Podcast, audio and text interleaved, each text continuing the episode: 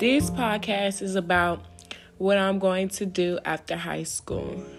So I committed to Brenau University to play basketball and get a free education.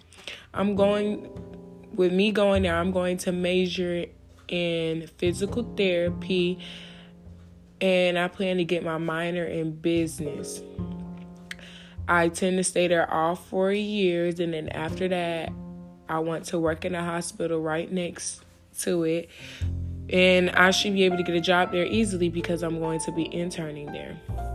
So after I work there for a little bit, build up my resume, I'm, I'm gonna get an apartment there next to Brenau, my college so I could work to the hospital next door. I'm gonna get an apartment there for about two years, build up my resume, and then come back around here.